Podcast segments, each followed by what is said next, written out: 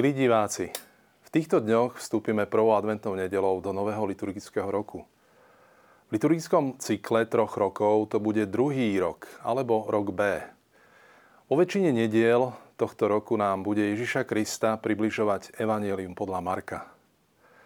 Do liturgickej reformy druhého Vatikánskeho koncilu sa opakovane čítalo v nedele najmä Evangelium podľa Matúša. Liturgická reforma druhého Vatikánskeho koncilu pre nás veriacich spestrila stôl Božieho slova – Koncil nám reálne otvorí poklady liturgie a Božieho slova vďaka používaniu nášho ľúbezného slovenského jazyka. Po preklade rímskeho misála a lekcionára do slovenčiny to bolo práve v prvú adventnú nedelu 30. novembra roku 1970, čo sa začalo prvýkrát čítať v nedele liturgického roku Markovo evanílium. Dnes si v kontexte priblížime toto strhujúce evanílium o Ježišovi – ktoré s dojmom naliehavosti a istej rozhodnosti približuje spásonosné Ježišovo poslanie a ktoré zohralo významnú úlohu i pri tvorbe Matúšovho a Lukášovho evanielia. Poďme si teda priblížiť jeho autora, literárny žáner evanielia, neprehliadnutelný štýl Markovho spisu a najmä jeho nadčasové posolstvo pre nás, Ježišových učeníkov.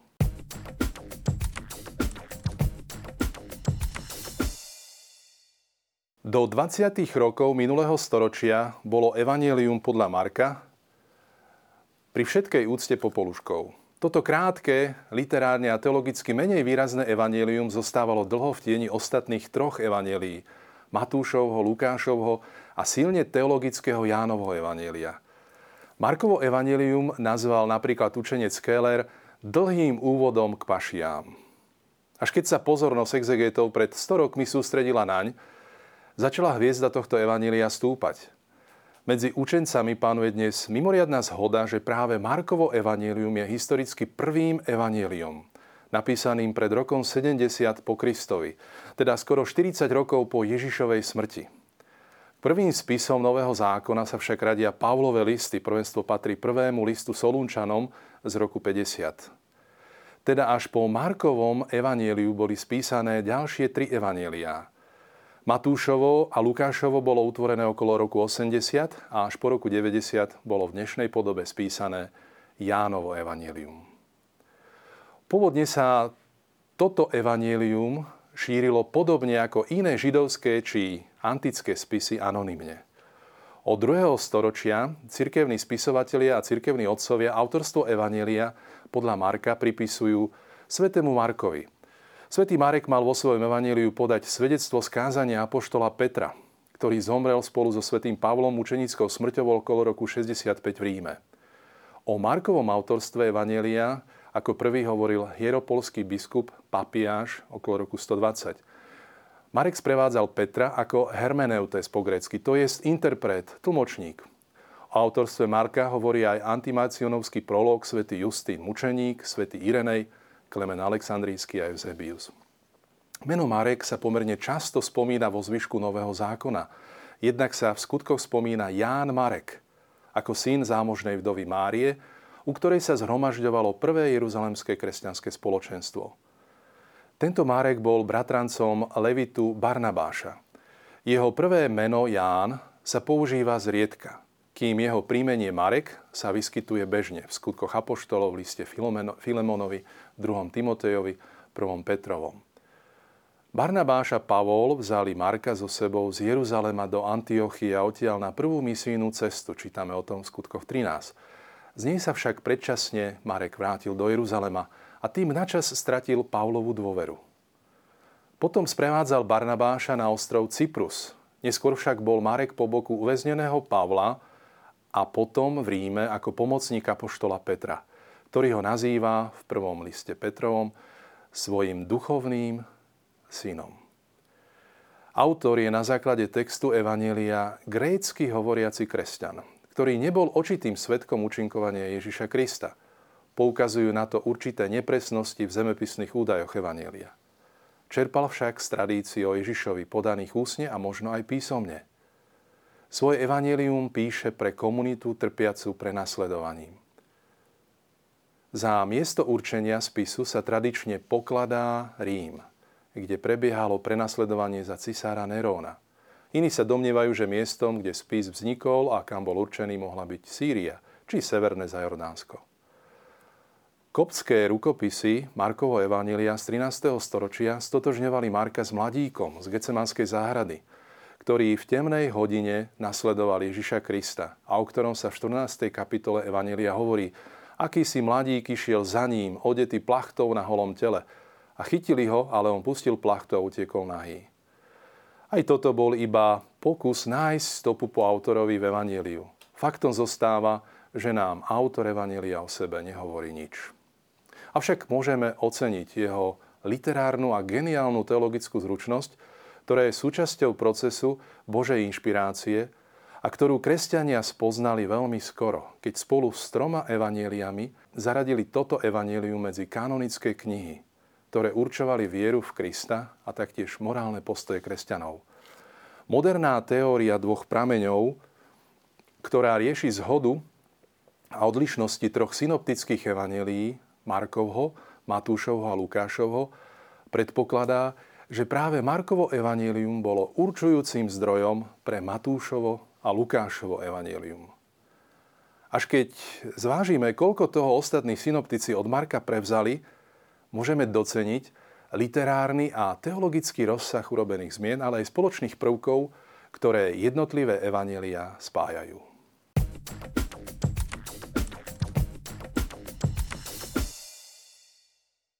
Pozrime sa teraz na to, akým literárnym žánrom je evanelium.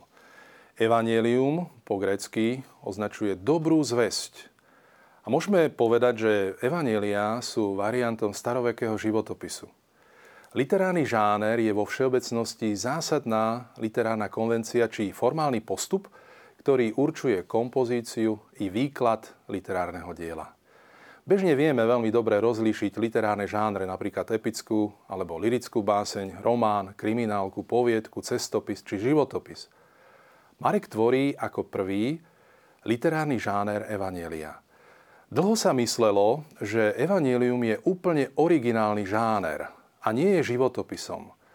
Približne pred 40 rokmi sa začalo v exegéze uvažovať o vplyve antických životopisov o významných Grékoch a Rímanoch. Našli sa pozoruhodné analógie medzi nimi a evaneliami. Antické životopisy boli písané v súvislej próze, aj evanielia sú kristológiou v narratívnej forme. Rozsah životopisov bolo 10 tisíc po 20 tisíc slov. Evangelium Marka má 11 304 slov a najdlhšie Lukášovo evangelium má vyše 18 tisíc slov. Zvítok s daným počtom slov mohol mať do 10 metrov dĺžky a mohol obsahovať antický román, historickú monografiu alebo životopis. Staroveké životopisy, tak ako Evanília, nepokrývali celý život hrdinu v časovej následnosti. Absentovali v nich psychologické opisy hlavnej postavy. Mali prostú časovú osnovu, začínajúcu narodením alebo verejným vystúpením a končiacu smrťou. Medzipriestor vyplňali vybrané príbehy, anekdoty, prejavy a výroky hrdinu, predstavené s apologetickým, polemickým alebo poučným zámerom. Približne 15 až 20% textu životopisu sa venovalo opisu smrti hrdinu. V Evangeliu podľa Marka posledné 3 dní pozemského života zaberajú rozsah 16,5% V kritickom momente smrti sa ukázal pravý charakter hrdinu, pri ktorom predniesie náuku, či urobí svoj najväčší čin. Toto všetko potvrdzuje základnú charakteristiku žánru Markovo Evanília, ako starovekého životopisu, ktorého fundamentálnou úlohou je zodpovedať otázku, kto je Ježiš. Mimochodom u Marka na to poukazuje až 114 otázok reálnych a retorických. Niektoré sa priamo týkajú Ježiša. Tak ako všetky spisy Nového zákona, je aj Markovo evanílium písané v kojnej gréčtine. Bola to ľudová forma gréčiny, ktorá sa v období helenizmu, čo je 4. až 1. storočie pred Kristom, rozšírila ako hovorová a písomná reč v krajinách Stredomoria a na Blízkom východe. Marek tvoril svoj spis na základe ústnej tradície. Prijal to, čo Ježiš historicky konal a učil a čo pod vplyvom Božieho ducha kázali apoštoli. Z týchto tradícií a asi z písomne utvoreného materiálu evangelista vybral, sumali, sumarizoval isté podanie o Ježišovi a s ohľadom na komunitu, ktorej písal, spracoval to do časového a zemepisného rámca svojho posolstva. Marek pôvodné tri roky činnosti Ježiša v rokoch 27 až 30 predstaví napokon v jednom intenzívnom roku činnosti Ježiša, od jeho krstu pri Jordáne až po jeho opustený hrob na Veľkú noc v Jeruzaleme.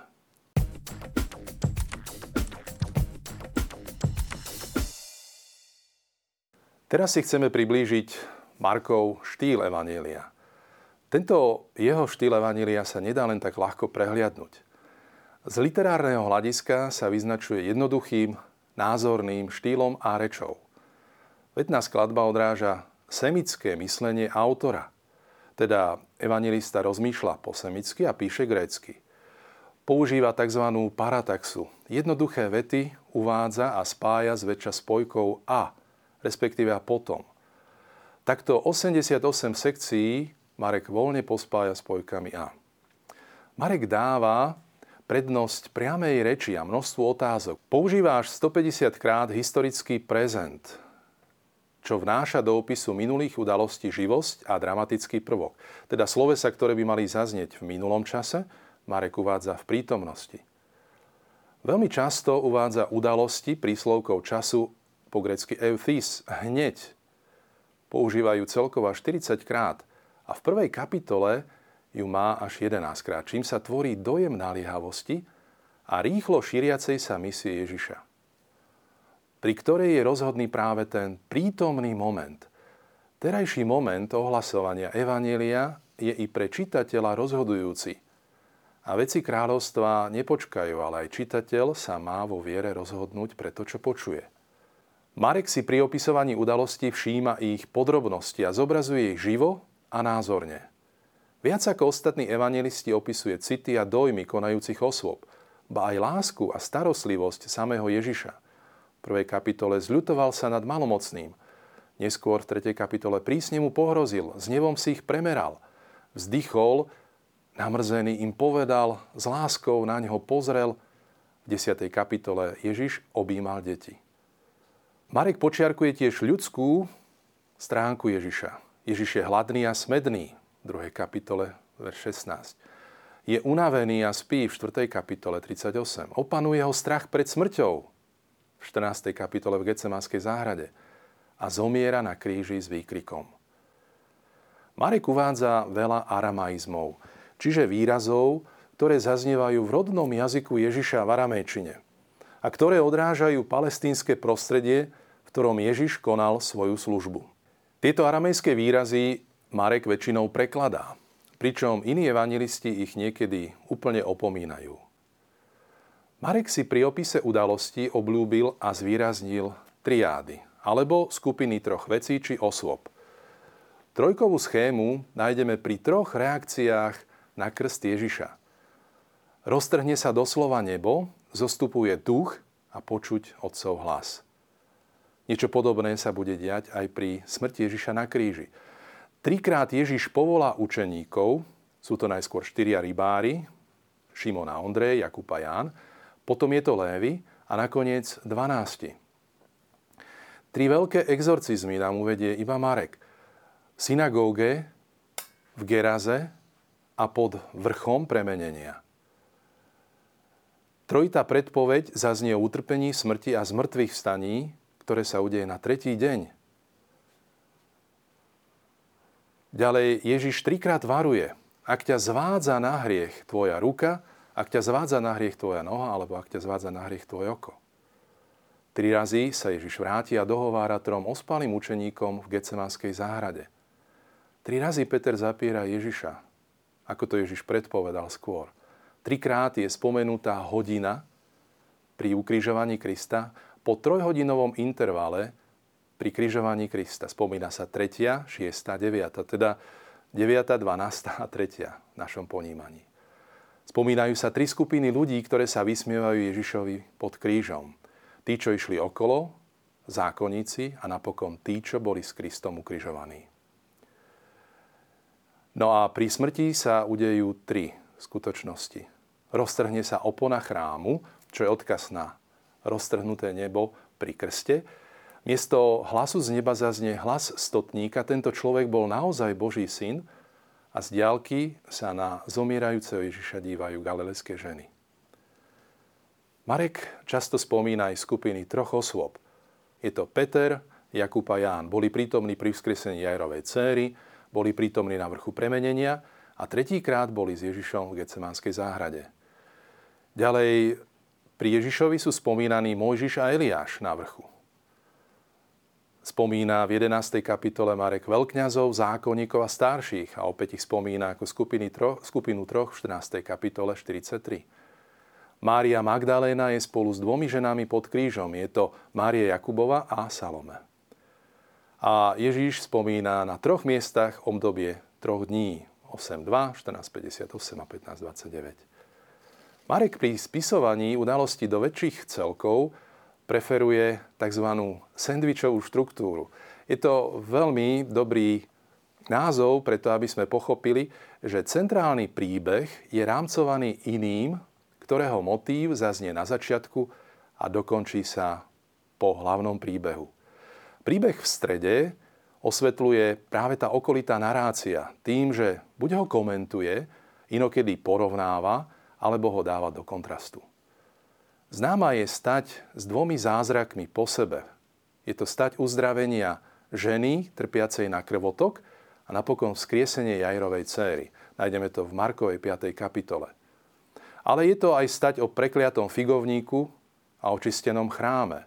Ježiš preklaje figovník, očistí chrám a na druhý deň, keď idú okolo suchého figovníka, apoštoli upriamia pozornosť na tento fakt. No a sú to aj ďalšie štyri state, ktoré využívajú tento typ koncentrickej štruktúry.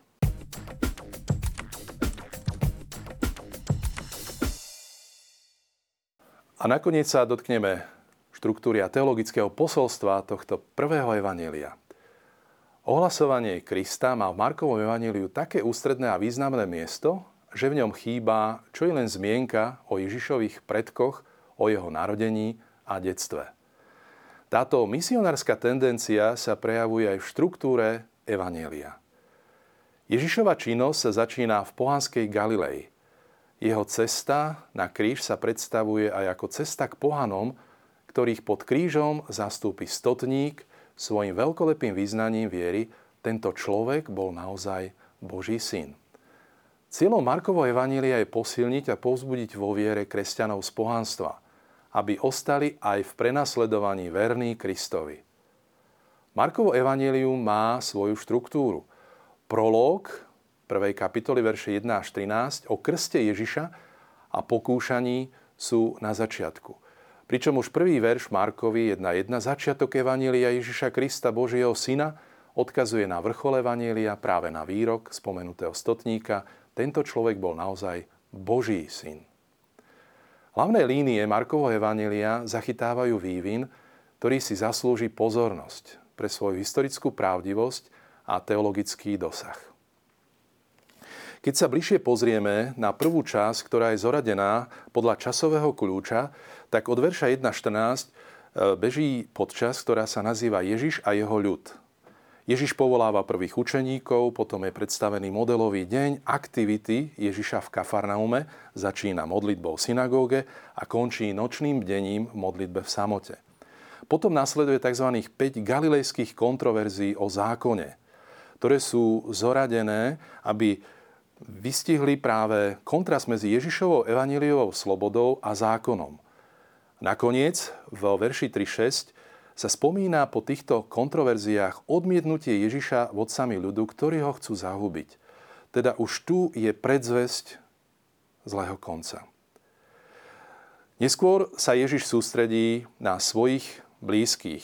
Vo veršoch 3.7 až 6.6 beží časť Ježiša a jeho rodina – Začína krátkým sumárom, opäť sa spomína povolanie učeníkov, povolanie 12, potom nasleduje kapitola podobenstiev a na to nasledujú tri veľké zázraky.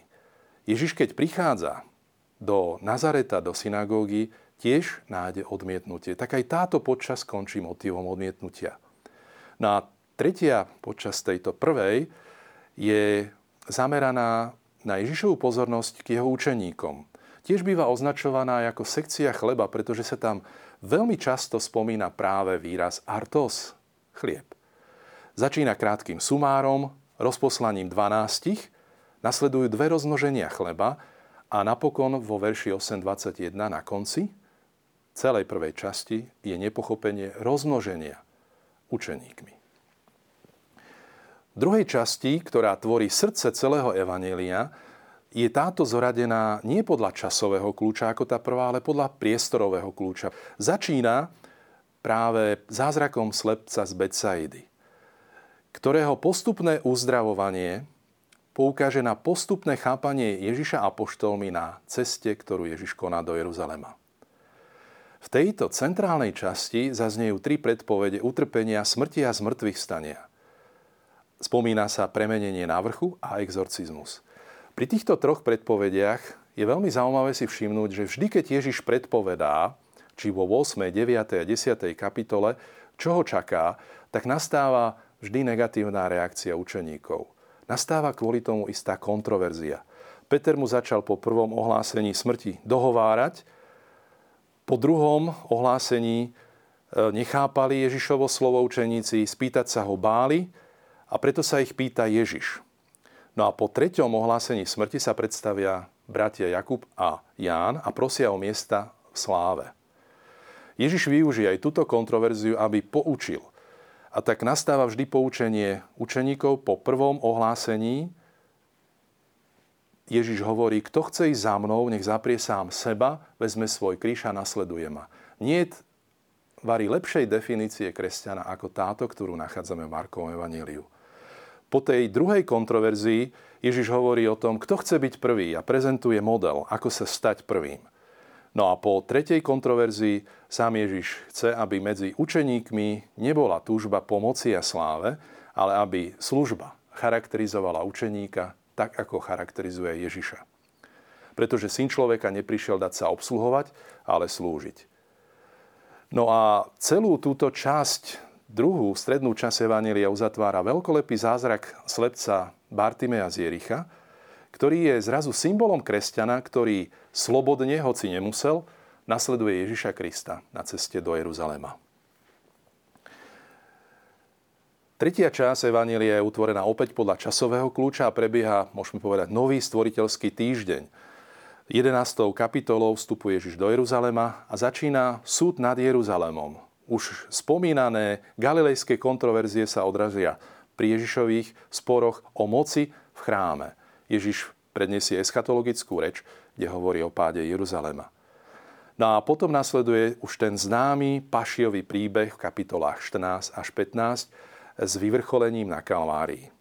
Epilóg tohto evanília tvoria verše 16.1.8, kde sa zjavuje posledný zmysel Ježišovho tajomstva.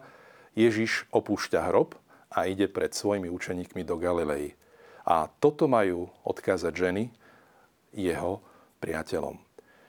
Kanonický dodatok 16, 9 až 20, ktorý chýba v mnohých autoritatívnych rukopisoch, bol pokus, ako ukončiť evanílium pozitívnejšie, pretože záver evanília že ženy vyšli z hrobu a nikomu nič nepovedali, pretože sa báli, je dosť negatívnym zakončením radosnej zvesti.